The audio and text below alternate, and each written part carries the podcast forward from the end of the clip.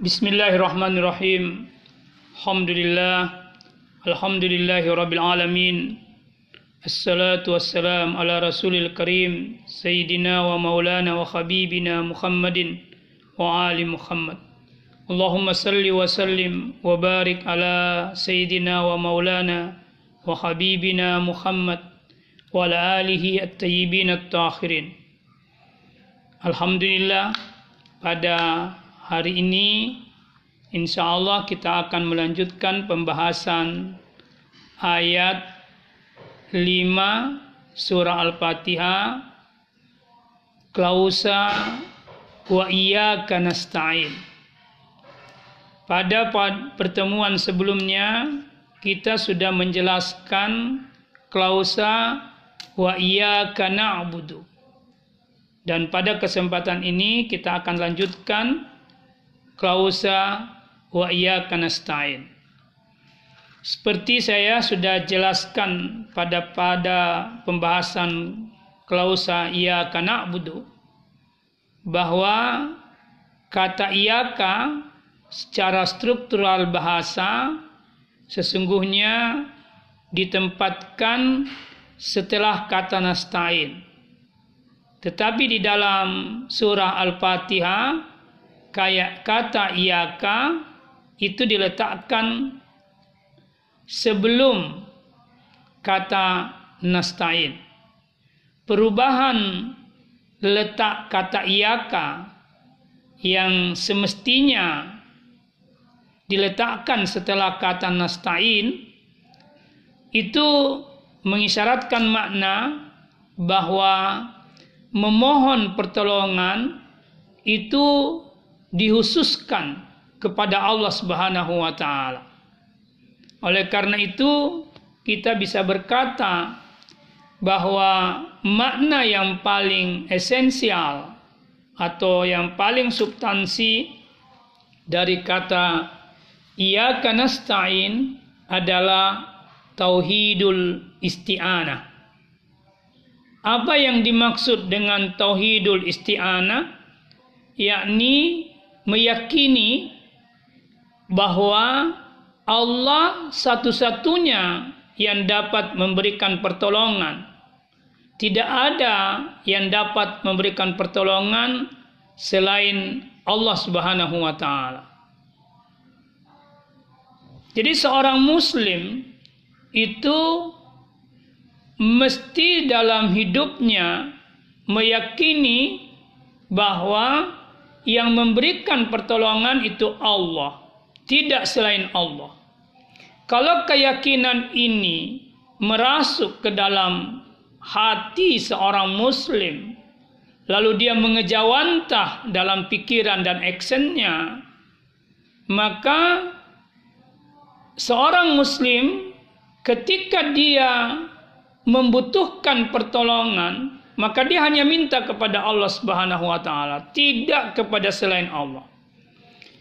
Begitu juga ketika dia memberikan pertolongan kepada manusia yang lain, dia meyakini bahwa pertolongan yang dia berikan kepada manusia yang lain itu sesungguhnya adalah pertolongan dari Allah Subhanahu wa taala dan bukan pertolongan dari dirinya. Dia hanya menjadi sarana dari pertolongan Allah Subhanahu wa taala. Dan ketika seseorang ditunjuk dan dijadikan oleh Allah sebagai sarana eh, Allah memberikan pertolongan kepada hambanya itu hal yang luar biasa hal yang patut disyukuri jadi ketika kita mampu memberikan pertolongan kepada orang lain maka bersyukurlah kepada Allah karena Allah memilih kita untuk memberikan pertolongan kepada orang lain dan saya kira profesi dokter itu hal yang sangat sangat mulia karena profesi dokter itu eh, apa pun tindakannya itu merupakan wujud pertolongan kepada hamba Allah, kepada makhluk-makhluk Allah. Maka dokter itu dipilih oleh Allah untuk menolong hamba-hamba yang lain. Maka kedudukan seorang dokter itu sangat mulia di sisi Allah kalau dia memahami bahwa apa yang dia lakukan itu adalah perintah Allah dan dia terpilih sebagai hamba yang menjadi sarana untuk mengejawantahkan pertolongan-pertolongan Allah Subhanahu wa taala. Di sini makna daripada tauhidul isti'anah. Oleh karena itu, Allah di dalam Al-Quran menamakan dirinya Al-Musta'an. Jadi, Allah sebagai Tuhan sumber pertolongan dan tidak ada sumber pertolongan yang lain selain dirinya, maka dia menyebut dirinya Al-Musta'an. Seperti firman Allah di dalam surah Yusuf ayat 18. Di situ dijelaskan waja'u ala kamisihi bidam mikadzabin. Mereka datang membawa gamisnya Yusuf yang berlumuran darah. Yang berlumuran darah palsu. Kala lalu Yakub berkata, Sebenarnya dirimu sendirilah yang memandang baik perbuatan yang buruk itu. Jadi lalu dia katakan pasabrun jamil. Maka bersabar itu adalah tindakan yang paling baik. Wallahul musta'an. Dan Allah maha menolong. Atau Allah sajalah ia memberikan pertolongan ala matasifun terhadap apa yang kamu ceritakan. Maksud ayat ini anak-anak Yakub yang merupakan saudara Yusuf tapi saudara Yusuf dia tidak satu ibu dengan anak Yakub yang lain. Yusuf itu hanya satu ibu dengan Bujamin. Nah, Yusuf ini adalah anak Yakub yang sangat disayangi Yakub karena Nabi Yakub alaihissalam melihat pada Yusuf itu eh, hal yang istimewa. Salah satu keistimewaan Yusuf adalah ketika dia pernah bermimpi sujud kepadanya sesuatu lalu diceritakan kepada ayahnya dan ayahnya berkata jangan kau ceritakan ini kepada saudara-saudaramu. Artinya Nabi Yakub itu mengetahui dan memahami bahwa mimpi Yusuf itu adalah isyarat di mana Yusuf akan menjadi orang yang mulia di sisi Allah. Seorang nabi mampu membaca isyarat-isyarat seperti itu. Nah, karena kecemburuan saudara-saudara Yusuf kepada Yusuf, maka mereka pun berniat jahat kepada Yusuf. Lalu dia meminta kepada eh, ayahnya Yakub untuk mengajak Yusuf bermain-main ke hutan.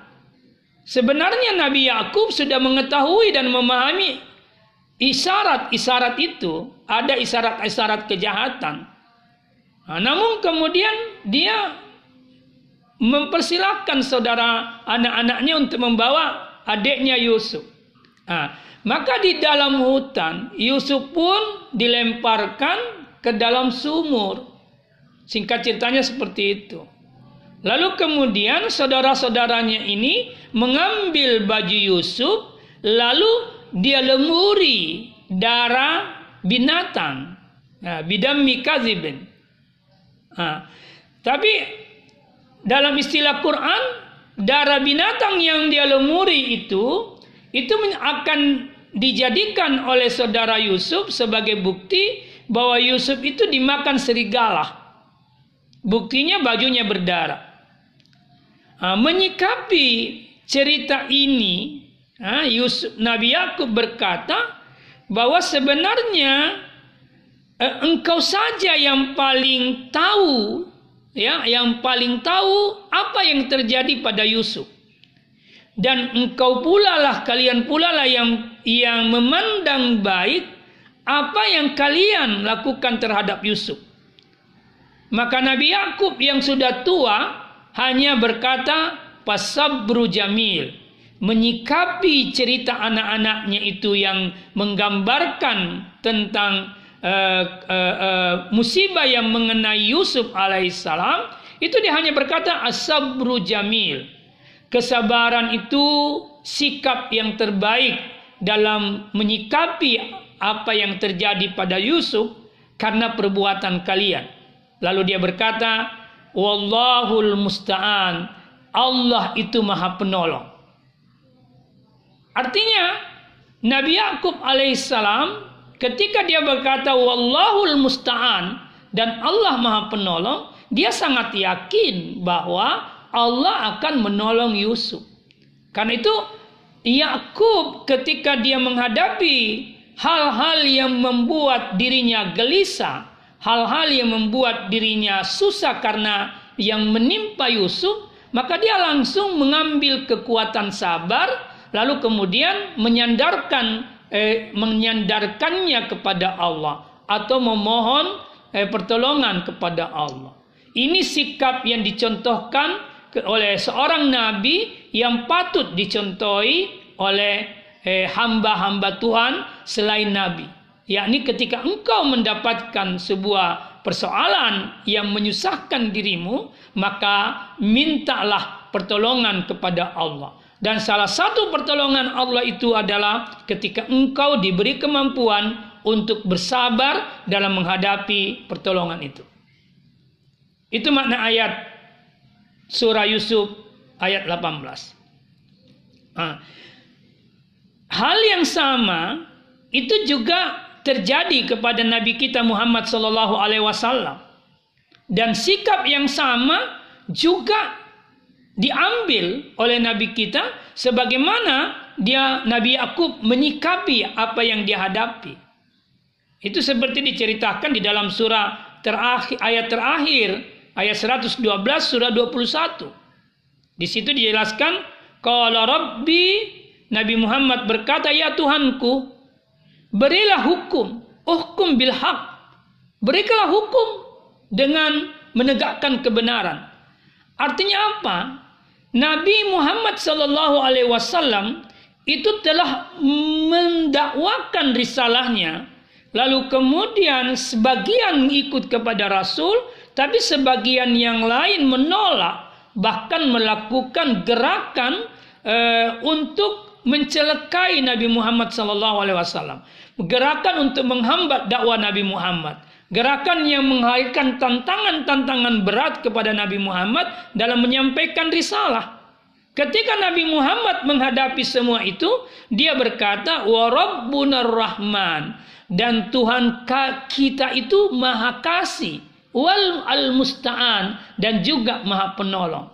Artinya apa? Seluruh tantangan-tantangan dakwah yang dihadapi oleh Nabi Muhammad sallallahu alaihi wasallam itu dia serahkan kepada Tuhan yang Maha Kasih lalu dia berkata dia akan menolong kami dari tantangan-tantangan dakwah ini.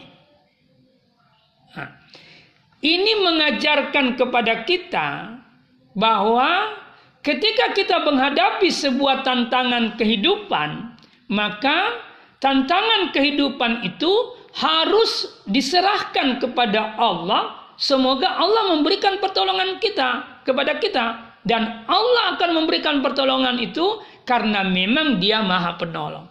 Dari sini juga kita bisa pahami bahwa pertolongan Allah itu adalah wujud kasih sayang Tuhan atau kasih sayang Allah kepada manusia.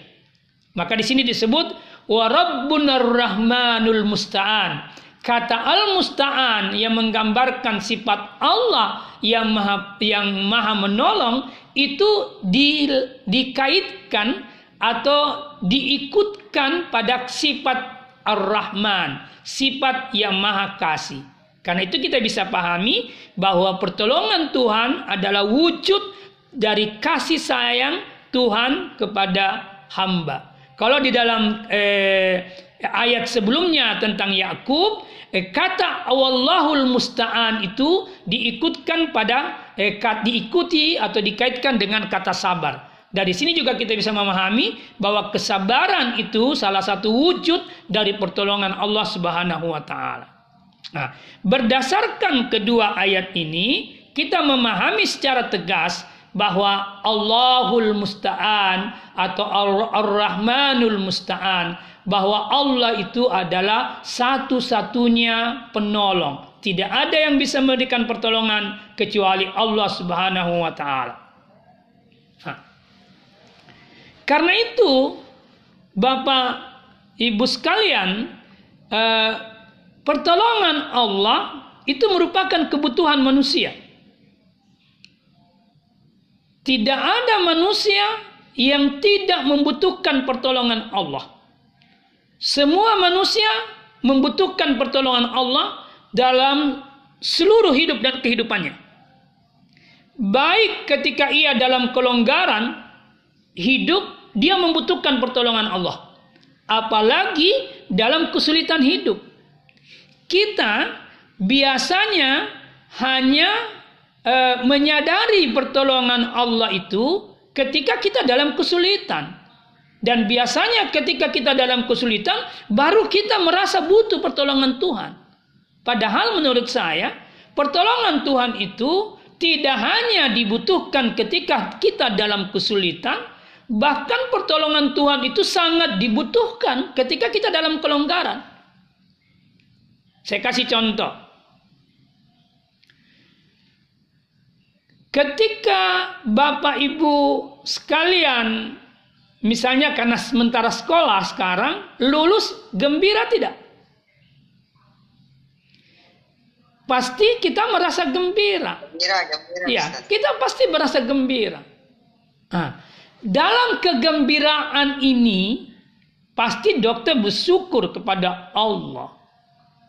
Lalu akan berkata, Alhamdulillah dalam kelonggaran dan kegembiraan itu. Tapi sebenarnya di dalam kegembiraan ini ada bahaya besar yang menanti. Ada bahaya besar yang akan menimpa seseorang yang bergembira ketika dia lalai. Apa bahaya besar yang saya maksud di sini adalah keterjatuhan dalam sifat kesombongan dan keangkuhan atau kelalaian karena kelonggaran dan kegembiraan atas nikmat yang Allah berikan kepadanya. Maka ada orang yang misalnya sukses dalam sebuah pekerjaan, akhirnya dia berkata, "Memang saya hebat. Memang saya pintar." Buktinya sekali tembak lulus. Nah, keterjatuhan dalam kesombongan ini kita membutuhkan pertolongan Allah untuk tidak jatuh ke sana. Karena kalau orang jatuh ke sana dalam kesombongan, keangkuhan, sesungguhnya dia sudah dalam kebinasaan. Maka dia butuh pertolongan Tuhan. Nah, karena itu ketika kita memperoleh anugerah dan nikmat kelonggaran dan kebahagiaan, Pertama yang harus hadir bersyukurlah kepada Allah. Tetapi kehadiran syukur itu harus diikuti dengan kesabaran. Karena itulah di dalam Al-Quran kata sabar dengan kata syukur itu selalu bergandengan. Jadi dalam banyak ayat disebut sabaran syakura. Ya. Jadi sekali lagi kata sabar di dalam Al-Quran itu selalu bergandengan dengan kata syukur atau kata syukur di dalam Al-Quran selalu digandengkan dengan kata sabar. Seperti yang saya jelaskan tadi bahwa selalu ikut kata likulli sabarin syakura. Setiap jadi sabar dan syukur itu bergandengan. Maka sekali lagi bersyukurlah atas nikmat Allah, tapi pada saat yang sama dibutuhkan kesabaran ketika kita ingin menggunakan nikmat-nikmat Allah itu. Kenapa di sini membutuhkan kesabaran? Yakni kesabaran dalam mengendalikan hawa nafsu. Karena ketika kita dalam kebahagiaan, hawa nafsu itu dekat sekali dengan kita. Maka kita akan gunakan kebahagiaan itu, eh, misalnya keuntungan-keuntungan rezeki yang Allah berikan dari perdagangan kita, atau ilmu-ilmu yang Allah berikan kepada kita, itu bisa saja kita gunakan dalam eh, kemaksiatan kepada Allah Subhanahu wa taala. Nah, di sini dibutuhkan kesabaran dalam mengendalikan kebahagiaan atau nikmat. Nah, begitu juga ketika kita berada dalam kesulitan hidup. Di sini betul-betul kita butuhkan pertolongan Allah. Pertolongan Allah yang diberikan ketika orang atau hamba mengalami kesulitan hidup seperti yang saya jelaskan tadi adalah pertama kesabaran. Kesabaran ini dalam menghadapi problem-problem kehidupan yang sulit itu harus diikuti dengan kesyukuran.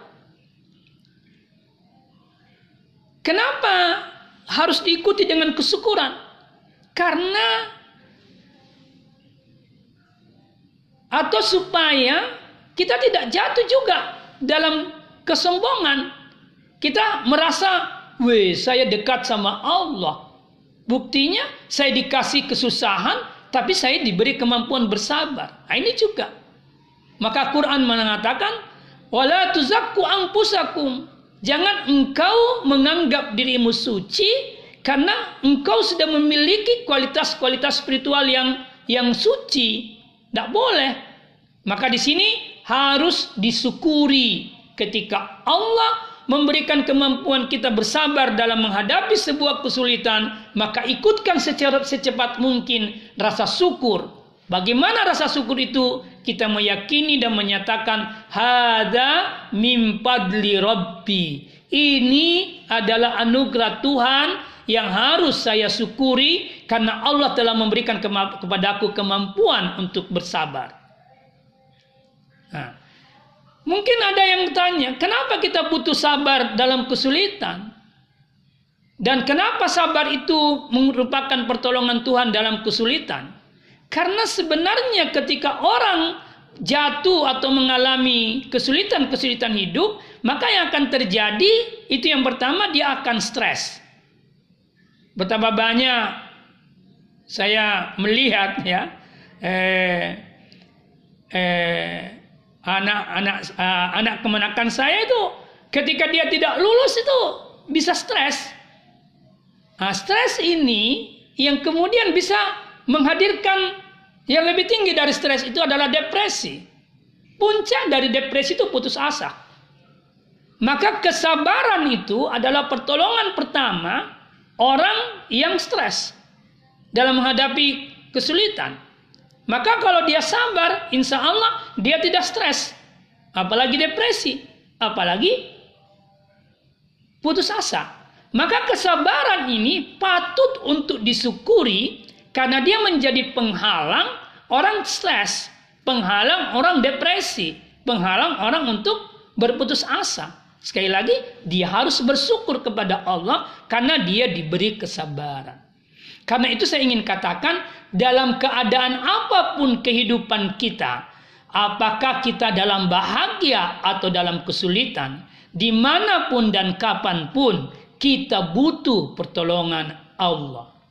Sekali lagi kita butuh pertolongan Allah. Tidak ada manusia yang tidak butuh pertolongan Allah. Manusia tidak mungkin mampu melepaskan dirinya dari pertolongan Allah. Karena itu, mohonlah pertolongan kepada Allah semata, karena tidak ada yang dapat memberikan pertolongan selain Allah. Selain Allah, hanya diberi pertolongan dan tidak memberi pertolongan. Selain Allah hanya membutuhkan pertolongan dan dia tidak menjadi sumber pemberi pertolongan. Inilah makna yang disebut iyaka nasta'in. Hanya kepadamu kami minta pertolongan atau yang disebut dengan tauhidul isti'anah.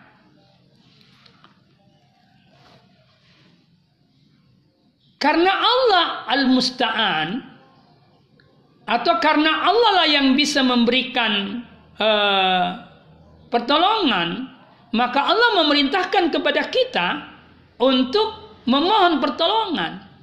Seperti di dalam ayat surah Al-A'raf ayat 128 Nabi Musa alaihissalam berkata kepada kaumnya apa dia katakan? Qala Musa liqaumihi Berkatalah Musa kepada kaumnya, Ista'inu billah. Mohonlah pertolongan kepada Allah. Wasbiru. Dan bersabarlah. Nah ini. Jadi di sini sebut mohonlah pertolongan kepada Allah. Dan bersabarlah.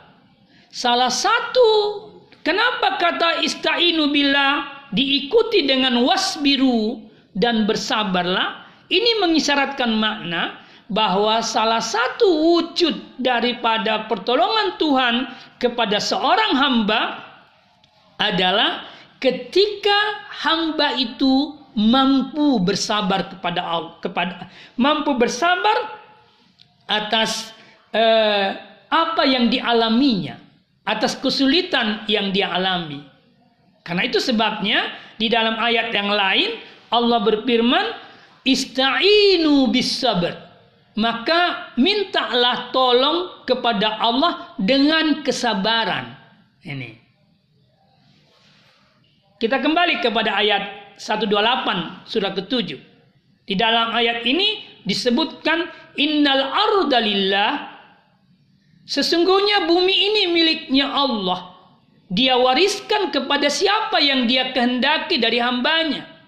Wal akibatul muttaqin dan kesudahan yang baik bagi orang yang bertakwa.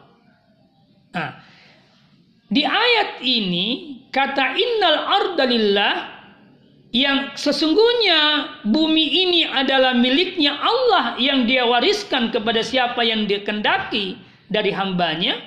Ini memberikan isyarat makna bahwa dalam kehidupanmu di bumi yang merupakan miliknya Allah yang dia wariskan kepada siapa yang dikendaki dari hambanya itu mengisyaratkan makna bahwa yang bisa menolongmu hidup di bumi hanyalah pemiliknya.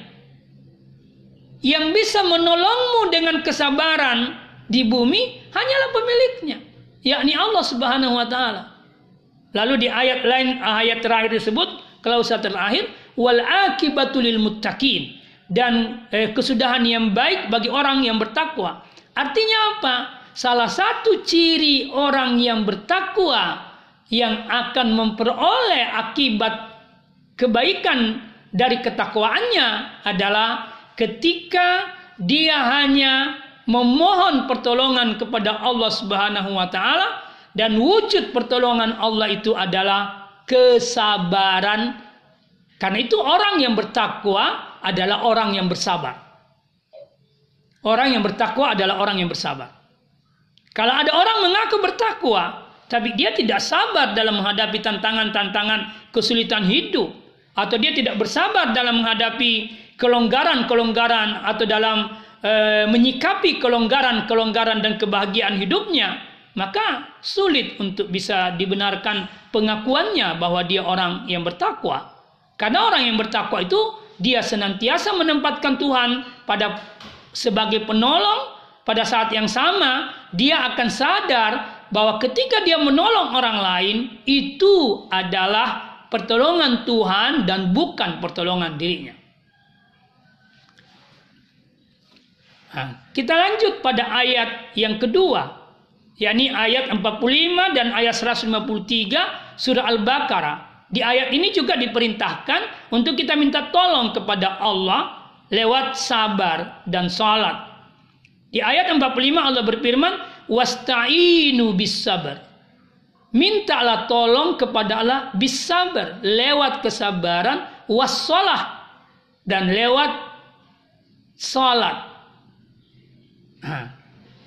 Lalu Tuhan mengatakan, "Wa innaha lakabiratun illa 'alal khashiin."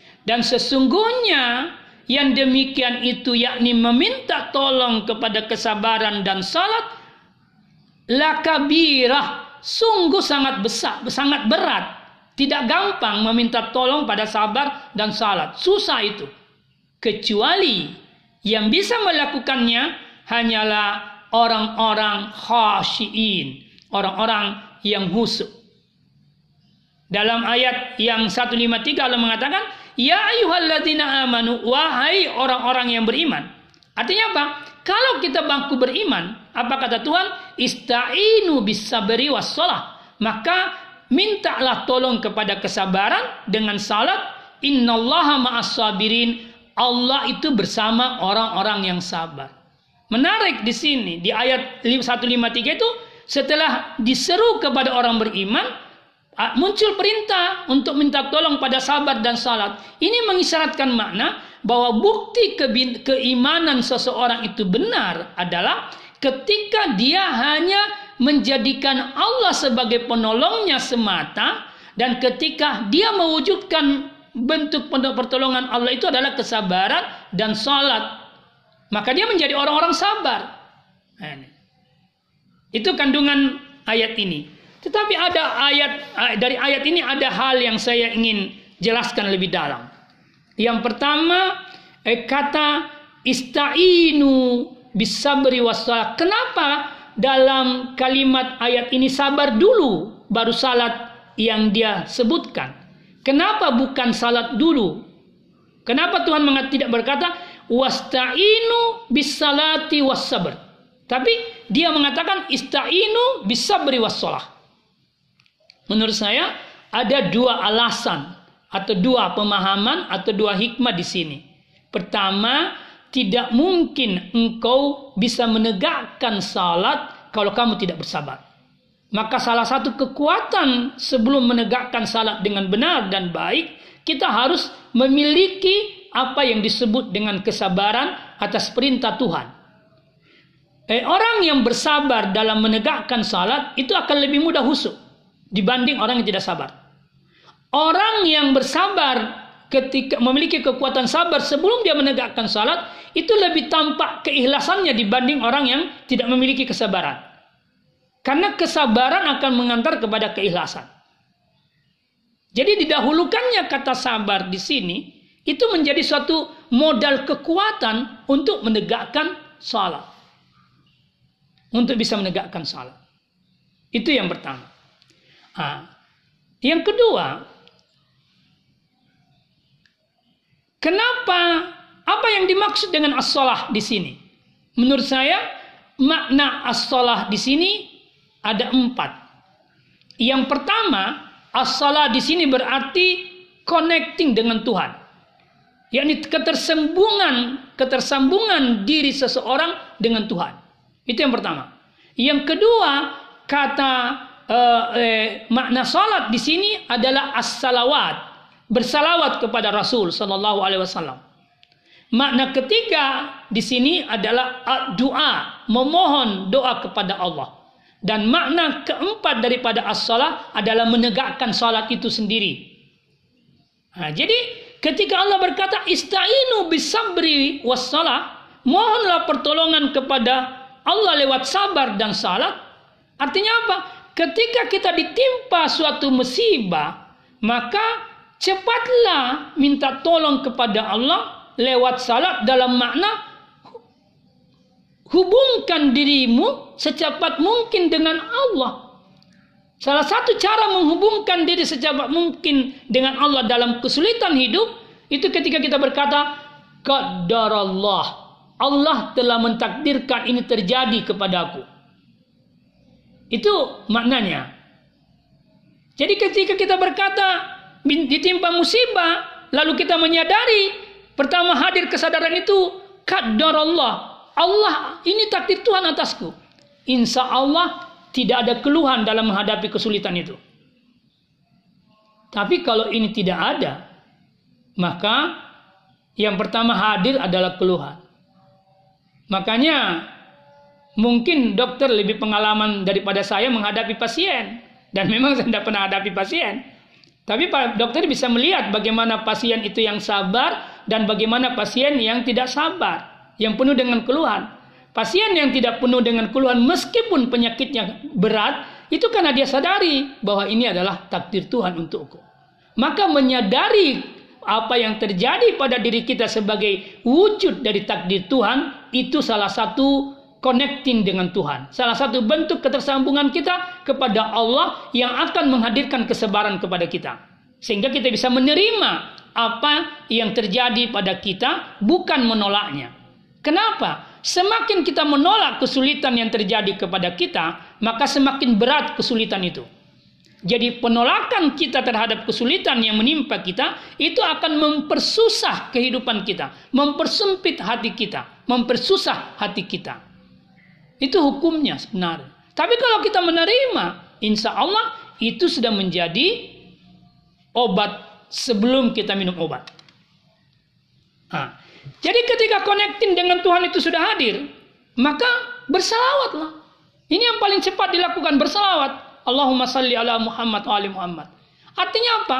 Ketika kita bersalawat dalam kesulitan hidup, ketika kita bersalawat dalam kesulitan hidup, maka seakan-akan, bukan lagi seakan-akan, memang begitu. Kita memanggil Rasul, kita menyandar, kita memanggil Rasul untuk kita didoakan kepada Allah terkait dengan kesulitan kita. Karena apa? ketika kita bersalawat kepada kepada Rasul, maka roh Rasul itu dikembalikan kepadanya untuk kemudian menjawab salam dan salawat kita. Salam kita kepada Rasul itu doa. Salawat kita kepada Rasul doa. Kemudian Nabi menjawab salam kita dan salawat kita. Maka dia juga mendoakan kita. Makanya Allah kemudian sekali kita bersalawat kepada Rasul, Allah bersalawat kita kepada kita 10 kali. Nah, karena itu eh, sebenarnya ketika kita bersalawat kepada Rasulullah dalam kesulitan-kesulitan hidup kita, maka Allah sudah memberikan pertolongan kepada kita lewat salawat itu. Lewat salawat itu. Apa bentuk pertolongan Tuhan lewat salawat itu ketika kita dalam kesulitan? Pertama, Tuhan kasih kesabaran. Mungkin misalnya dalam konteks penyakit, Mungkin penyakit itu tidak sembuh, tapi kita diberi kesabaran. Yang kedua, penyakit itu tidak menggelisahkan hati. Itu pertolongan Tuhan luar biasa itu. Kalau ada orang sakit, kemudian tidak gelisah hatinya. Itu pertolongan Tuhan luar biasa. Kalau ada orang dalam kesulitan, tapi tenang-tenang saja kalbunya. Itu pertolongan Tuhan yang luar biasa. Pertolongan Tuhan yang lain adalah dia dapat pengampunan dosa. Maka sekiranya orang itu tiba ajalnya di waktu sakitnya, di waktu kena musibah, baginya yang tetap tenang dan bersama Allah, yang tetap connecting dengan Tuhan, yang bersabar, itu saat sebuah kematian terindah. Dalam musibah itu. Itu kira-kira. Karena itu disebutkan di sini, ini memang tidak gampang. Ini susah. Yang bisa melakukan ini hanya orang yang dianugerahi kehusuan dengan Allah. Nah, dari apa yang saya jelaskan ini tampak sekali bahwa kesabaran dengan salat itu tidak bisa dipisahin. Tidak bisa. Kesabaran dengan salat itu tidak bisa dipisahin.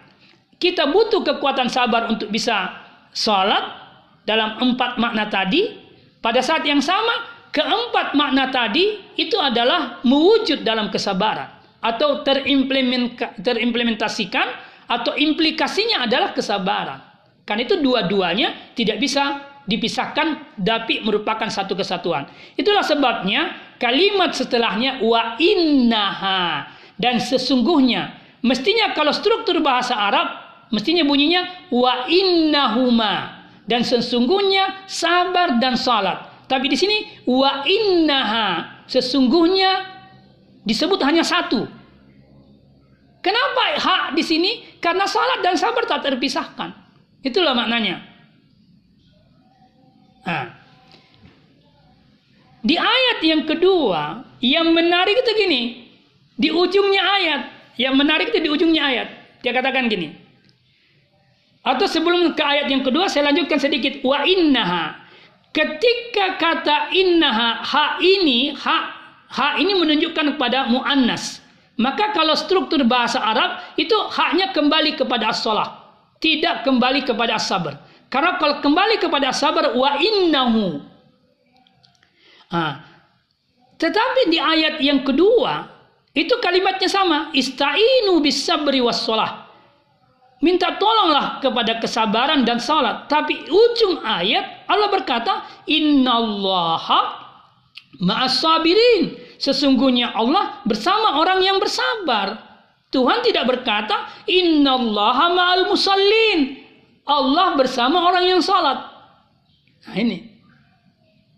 Kenapa kata sabar yang ditekankan di sini? Atau menjadi orang bersabar yang ditekankan di sini? Kenapa bukan orang yang eh, melaksanakan salat al-musallin? Menurut saya, orang yang sabar itu salatnya telah bagus. Tapi tidak semua orang yang salat memiliki sifat sabar. Tapi kalau orang sudah bersabar, insya Allah salatnya sudah bagus. Kenapa? Karena kebagusan salatnya lah yang wujud hubungan dengan Tuhan yang paling tinggi dalam berhubungan dengan Tuhan melahirkan kesabaran. Maka disebut minas masabirin. Tetapi salat yang tidak bagus itu tidak akan menghadirkan kesabaran. Jadi kesabaran itu buah daripada salat yang bagus. Pada saat yang sama, sabar itu adalah kekuatan modal kekuatan untuk bisa menegakkan salat dengan bagus. Jadi sekali lagi dua-duanya satu kesatuan, tidak terpisahkan. Maka kita butuh kesabaran dalam konektivitas kita kepada konektin kita kepada Allah. Kita butuh kesabaran dalam hubungan kita bersama dengan mengikuti Rasul. Kita butuh kesabaran dalam berdoa. Nah ini kita butuh kesabaran dalam mengerjakan amalan-amalan yang diperintahkan Tuhan dan meninggalkan amalan-amalan yang dilarang oleh Allah Subhanahu wa taala. Itu pemahamannya kedua ayat ini.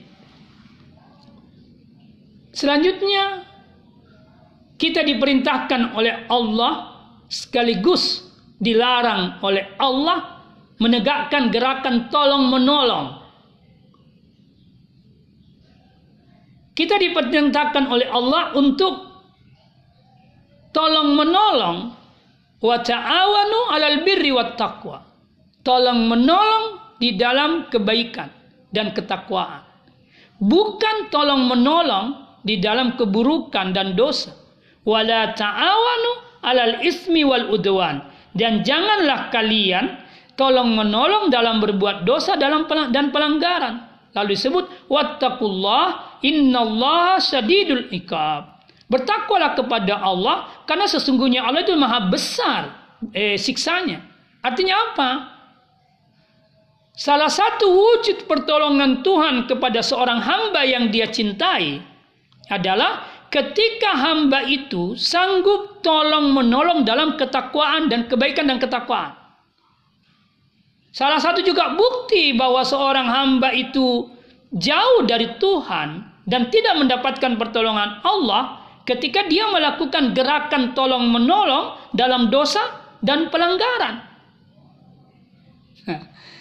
Saya mau tanya ini sensitif sekali Kira-kira memberikan contekan kepada teman ketika ujian itu tolong menolong dalam kebaikan dan ketakwaan atau dalam dosa dan pelanggaran dok? Tolong menolong Pak Ustaz. tolong menolong. ya kira-kira tolong menolong lah itu. itu contoh yang karena itu tidak gampang, susah sekali. Susah sekali. Mau tolong menolong dalam kebaikan tuh dan ketakwaan itu bukan hal yang mudah. Kita butuh pertolongan Tuhan di situ untuk bisa menegakkannya.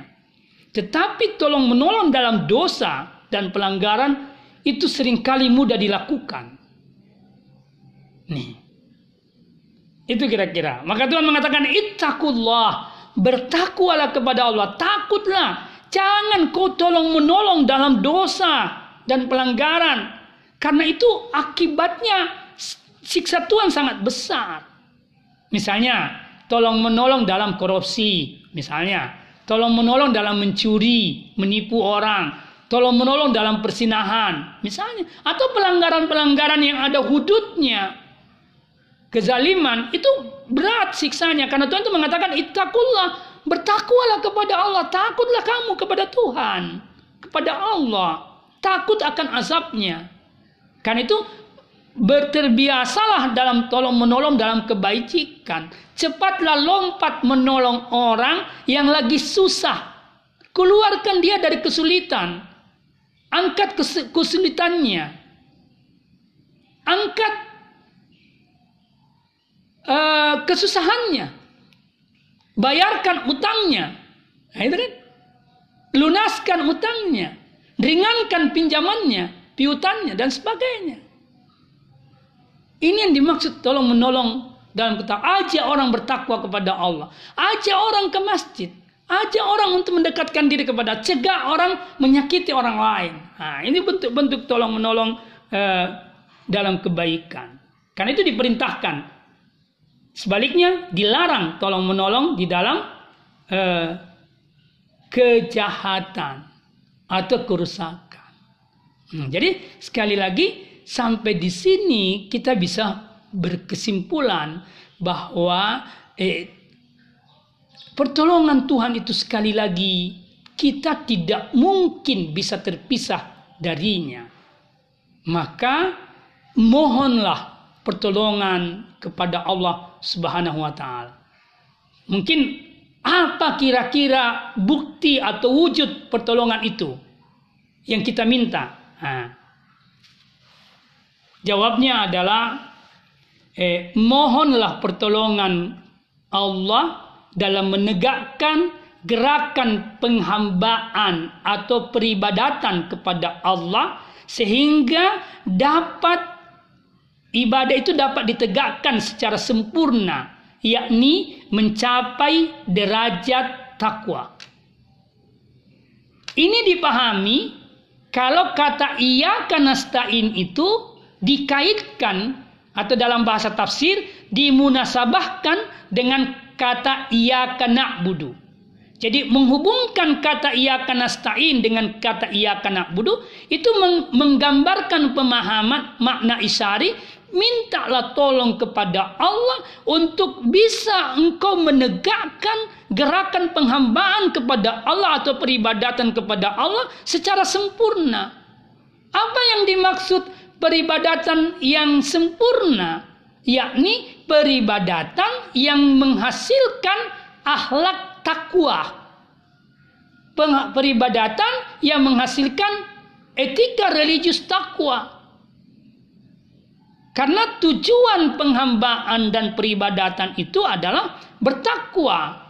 Seperti firman Allah di dalam surah Al-Baqarah ayat 21. A'udzubillahi minasyaitonirrajim. Ya ayyuhan nas, wahai manusia, wa'budu rabbakum. Sembah Tuhanmu.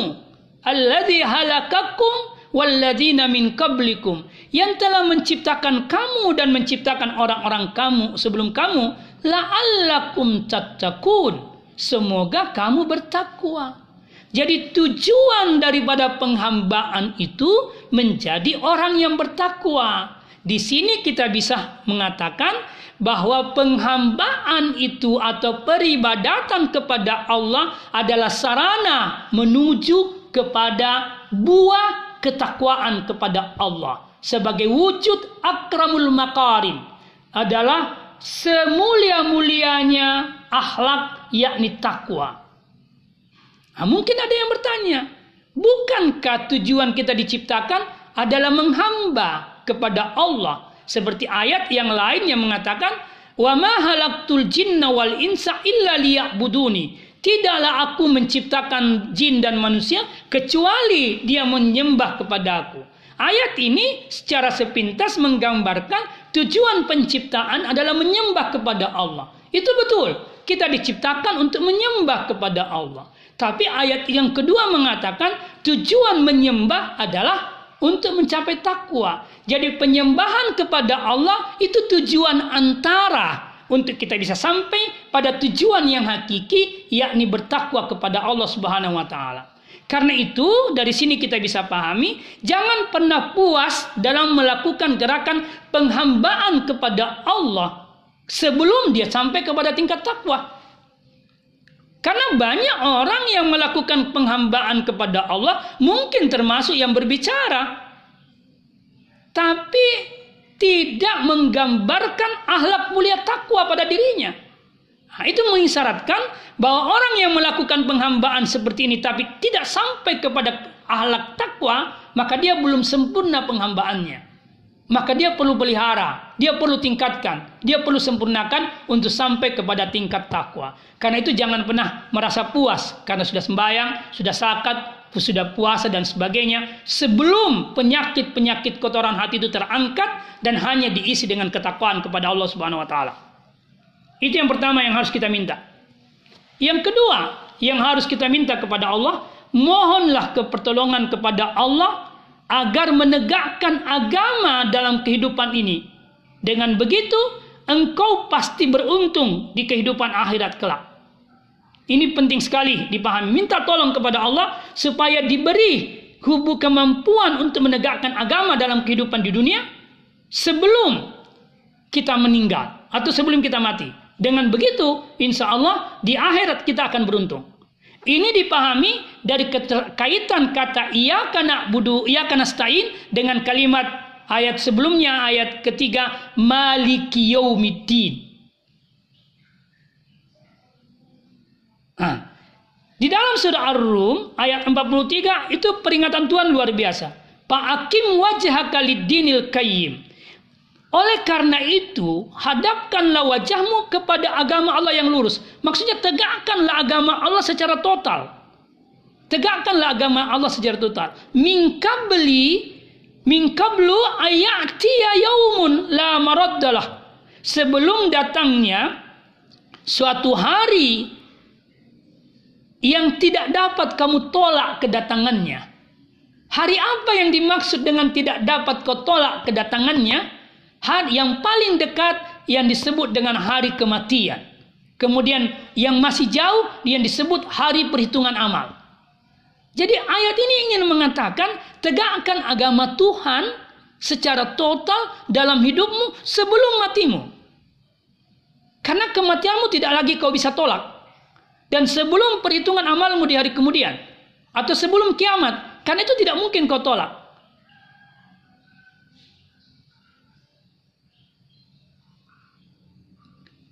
Kalau kita menegakkan agama dalam kehidupan kita sebelum kematian kita, maka insya Allah di hari kemudian ketika Allah menegakkan agamanya, kita akan berada dalam kelompok orang-orang yang dilindungi Tuhan dan diberi keberuntungan. Maka mohonlah kepada Allah pertolongan untuk mampu menegakkan agama dalam kehidupan kita sampai ajal kehidupan kita mendatang menjemput kita dan itu tidak mungkin kita bisa tolak. Yang ketiga, pertolongan yang kita butuhkan adalah mohonlah pertolongan kepada Allah untuk senantiasa dirahmati dan dikasihi dan disayangi oleh Allah Subhanahu wa taala. Mohonlah pertolongan kepada Allah agar diberi kemampuan untuk menyadari rahmat dan kasih sayang Tuhan. Ini juga kita harus pahami. Nah, ini dipahami dari keterkaitan kata ia kanastain dengan kata Ar-Rahman Ar-Rahim yang merupakan ayat kedua di dalam surah Al-Fatihah. Kenapa kita butuhkan pertolongan Allah agar senantiasa dirahmati, dikasihi, disayangi dan agar senantiasa diberi kemampuan untuk menjadi rahmat dan kasih sayang Tuhan? Karena kalau ini kita sadari, kita akan diberi kekuatan oleh Allah atau kemampuan untuk mengasihi yang kecil, yang lemah, yang lebih muda umurnya dari kita. Karena dengan dengan kesadaran seperti itu, kita akan mampu atau mohonlah pertolongan kepada Allah kemampuan untuk mengasihi makhluk di bumi. Dengan begitu, engkau akan dikasihi oleh makhluk di langit. Manakah hadis mengatakan la yarham man la yurham. Tidak dikasihi orang yang tidak mengasihi. Bagaimana orang bisa mengasihi kalau dia tidak punya kasih sayang? Tidak tidak mungkin seseorang yang kosong bisa memberi layu padi yang kosong itu tidak bisa memberi. Kalau orang memiliki kasih sayang maka dia memberi kasih sayang. Kalau hanya orang memiliki kekerasan maka dia akan memberi kekerasan. Kalau hanya memiliki, memiliki kebencian, maka dia hanya membenci, tidak mengasihi. Maka memiliki kemampuan atau memohon pertolongan untuk mampu mengasihi itu membuktikan bahwa kita diberi kasih sayang oleh Tuhan. Maka dalam hadis yang lain disebutkan yang tua mengasihi yang lemah, yang yang lebih muda, yang lebih muda menghormati yang lebih yang lebih tua. Ini luar biasa makna hadis ini. Saya ingin katakan makna hadis ini adalah orang yang terhormat itu ketika dia mampu mengasihi yang lebih dibawanya, lebih rendah darinya atau lebih dibawanya baik dari segi umur, baik dari segi jabatan, baik dari segi kedudukan dan sebagainya atau kekayaan dan status sosial yang lain. Tapi pada saat yang sama, orang yang mampu menghormati orang lebih tua darinya, sesungguhnya itu pantas mendapatkan kasih sayang Tuhan dari Tuhan sendiri dan dari makhluk-makhluk Tuhan.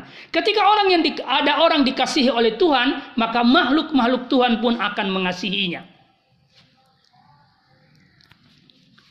Selanjutnya, mohonlah pertolongan kepada Allah untuk senantiasa pandai bersyukur secara sempurna kepada Allah Subhanahu wa taala. Apa yang dimaksud dengan pandai bersyukur secara sempurna? Yang dimaksud dengan pandai bersyukur secara sempurna adalah syukurnya lisan, syukurnya pikiran, syukurnya hati, dan syukurnya action. Artinya apa? Kesyukuran itu tidak berhenti di lisan tapi dikuatkan oleh pikiran kita dan diyakinkan oleh hati kita dan dibuktikan dalam action kita. Saya kasih contoh, misalnya kita beruntung dalam perdagangan. Kita selalu mengatakan alhamdulillah. Kita dapat nikmat Tuhan, alhamdulillah. Itu namanya syukur lisan. Tetapi dalam pikiran kita, kita tidak mengatakan hada mimpat li rabbi. Ini dari Tuhanku. Ini kemuliaan dari Tuhanku. Maka pada saat itu kita tidak bersyukur secara pikiran. Dalam hati kita, kita masih pelihara sifat kikir. Kita tidak mau dan susah membagi rezeki keberuntungan yang Tuhan berikan. Itu artinya apa? Kita belum bersyukur dalam hati kita. Selanjutnya, keuntungan yang Allah berikan justru kita gunakan dalam maksiat. Itu artinya belum syukur dalam konteks action. Maka kita butuhkan kesyukuran yang sempurna. Nah, karena itu mohonlah pertolongan kepada Allah agar menjadi golongan yang sedikit. Apa yang dimaksud golongan yang sedikit? Orang yang sempurna syukurnya. Dia bersyukur secara lisan, pikiran, hati, dan action. Ini sedikit sekali orangnya dalam bahasa Al-Quran disebut abdan syakur. In call in volume. I'lamu i'malu ala Daud syukran wa kalilan min ibadiyas syakur. Hai Daud, keluarga Daud, bekerjalah untuk bersyukur. Jadi bekerja itu untuk bersyukur.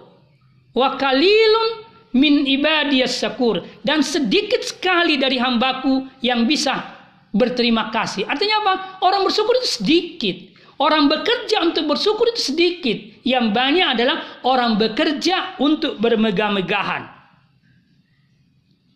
Yang terakhir adalah eh, mohonlah pertolongan kepada Allah agar diberi kemampuan untuk senantiasa menyadari pemeliharaan Allah atas dirimu. Artinya apa? Mohonlah pertolongan kepada Allah agar dianugerahi kemampuan untuk selalu menganggap dan menyadari bahwa apa pun yang terjadi dan yang yang kamu alami dalam hidup dan kehidupanmu itu bentuk pemeliharaan Tuhan kepadamu yakni Allah memeliharamu agar senantiasa bersamanya dan kembali bersamanya. Termasuk ketika kita mengalami kesulitan. Ini dipahami dari hubungan ayat ia nasta'in dengan kata Rabbul Alamin di dalam surah Sajadah dijelaskan wala nuzikannahum minal azabil adna dunal azabil akbari la'allahum yarji'un. Sesungguhnya kami menimpakan kepada mereka sebagian asap yang kecil di dunia sebelum asap yang lebih besar di akhirat. Untuk apa asap Tuhan diturunkan di dunia? La'allahum yarji'un. Semoga mereka bisa kembali ke jalan yang benar. Jadi tujuan asap Allah turunkan di dunia untuk bisa mengembalikan kepada Allah. Kalau begitu Azab di dunia itu cara Tuhan memelihara hambanya untuk tidak mendapatkan asap yang lebih besar di akhirat. Saya kira ini yang saya jelaskan. Terima kasih. Assalamualaikum warahmatullahi wabarakatuh.